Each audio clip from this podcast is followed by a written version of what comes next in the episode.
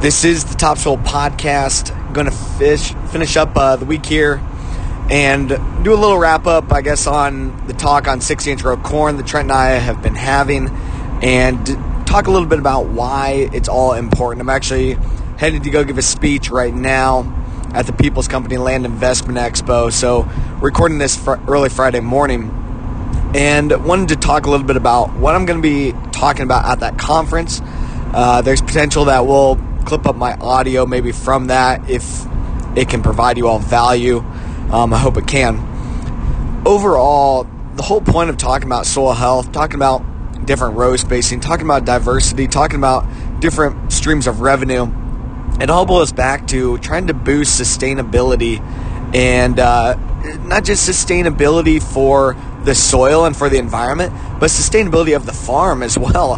And that to me brings in a a dollar figure equation. It brings in an economic equation to it.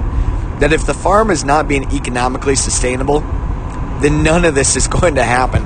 We're not going to implement cover crops. We're not going to sequester carbon and reduce greenhouse gas emission. We're not going to clean up.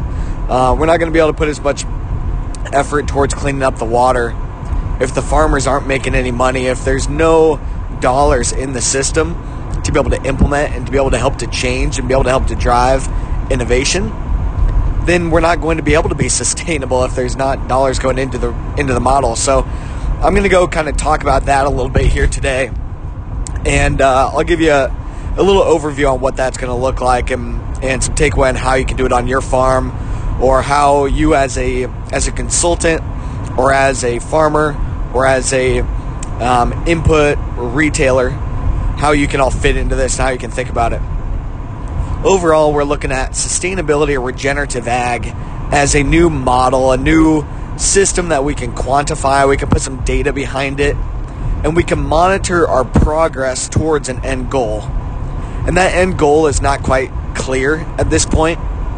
To me, it breaks down into four different components that make up a overall end goal, and that is we want to reduce greenhouse gas emissions. Uh, part of that is we need to offset greenhouse gas emissions from other aspects of the food industry, the ag industry, um, and just life overall. So there's other industries, you know, that are pumping a lot of, of greenhouse gases into the atmosphere, not necessarily just coming from farmers, but we can sequester a lot of carbon, a lot of CO2 back into our soils, and we can help to reduce some of these greenhouse gas effects at scale.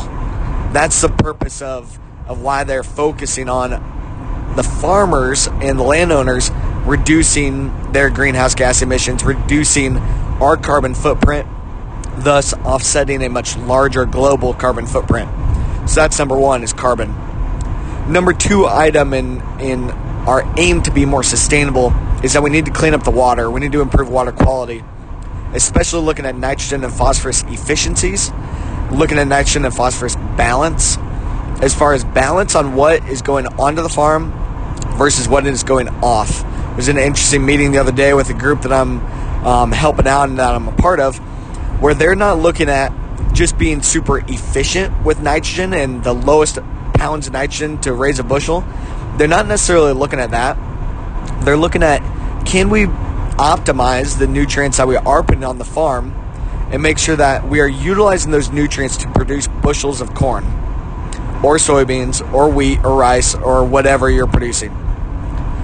And so that's an that's an interesting way to re you know to re kind of look at it that it's not just about reducing reducing reducing inputs and getting the maximum return it's about optimizing nutrients and optimizing the soil optimizing soil function that's why I like using the uh, testing to help us to be able to quantify that component quantify our impact on water quality. Third component of being more sustainable is is impacting water quantity. Meaning we need to build organic matter, we need to build water infiltration rates, we need to build soil structure to be able to get the water coming from rainfall into the soil and we need to hold that water in the soil and utilize it over time. So that in that case then we're not losing as much rainfall to erosion, which is taking soil and taking nutrients with it. It's taking value with it. If we're losing that water, you know, horizontally off of our soil. We also don't want that water to flow too quickly down through the soil and leave through tile lines or, or go down deeper into the soil. We want to be able to utilize that water and utilize it efficiently.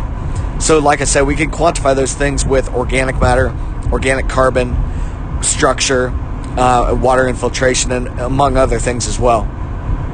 The more impact that we have on improving that water quality, the more that we can reduce erosion, we can reduce flooding, um, and we can utilize that water, hold it longer, and oftentimes in that case, the longer we can hold the water, the longer we can utilize it, the cleaner it is at the end of the day. The fourth component of being more sustainable, and I think it's the most important one, even though it's probably the least talked about, is that we need to improve crop quality and leading to overall food quality. All other industries are measured at much more of a metric of quality versus ours in agriculture that's very much being measured just by quantity bushels per acre, bushels per acre, more yield, more yield, you got to feed the world. Where more so, we need to be able to create good quality food. We need to be able to feed people. We need to be able to feed people good quality nutrition. And I've given a lot of talks here recently about personalized nutrition. The consumer is going to understand a lot more you know, about what we need to be healthy, about what our body really wants, what our body desires. And we need to be able to get those nutrients, get the those uh, microbial functions and whatnot, those probiotics from the food that we're eating. Why this is all important is all of those components start in the soil. And we can quantify all those components. We can build our organic carbon. We can build our organic matter. We can improve our, our nutritional health of the food stemmed off of improved soil health and soil balance. We can improve our impact on water quality. We can hold more water in our soil. And the good thing on all these is they make sense. Why would we not want to improve organic matter? Why would we not want to improve nutrient optimization? Why would we not want to improve the water quality? Those things all do have direct monetary impact, so we can pay for these things quick and we can re- we can see a quick economic return if you go about it logistically and economically. I know there's some risk. That's why we want to learn with you. We want to work as a community and we want to help you to improve and we're learning those things. So contact us. But where it's really exciting is the long-term economic benefit and global benefit that we're going to have with this that by improving these parameters and reporting them to the food companies, reporting them through blockchain technologies, reporting them through um, these different food to or field to market kind of um, reporting softwares, we can return, we can regain a more of that food dollar directly back to us because that connection between the end consumer and where that food started, which is the soil, that connection is becoming shorter and shorter and more instantaneous to be able to see and quantify and know everything that's going on. So my where I'm going to lead into today with my talk with landowners and land investors is we've got to quantify these parameters in our soil now. If you don't understand your organic carbon, you don't understand how to build organic matter, you don't understand your nutrient efficiencies, you don't understand how to optimize your soil and be profitable, you are behind the curve. You're behind the eight ball. We have to get these parameters down the market is moving incredibly quickly, and we have to be able to be there and be ready when these big food companies, these big organizations are coming to us saying, hey, we're ready. We've got the dollar figures. We want to prove this out. We want to connect you with markets. We need to say, here is my data. Here is my operation. Here is my proof that I have been working at this. I have been improving. I have taken chances and learned, and we've had struggles over the time, but that's why we got to learn together. And here's my end result. And if you want to support my efforts and my positive impact that I've had on my farm, on my my family sustainability, and on my environmental impact, then please support me with your food dollar. So start today, learn about this stuff.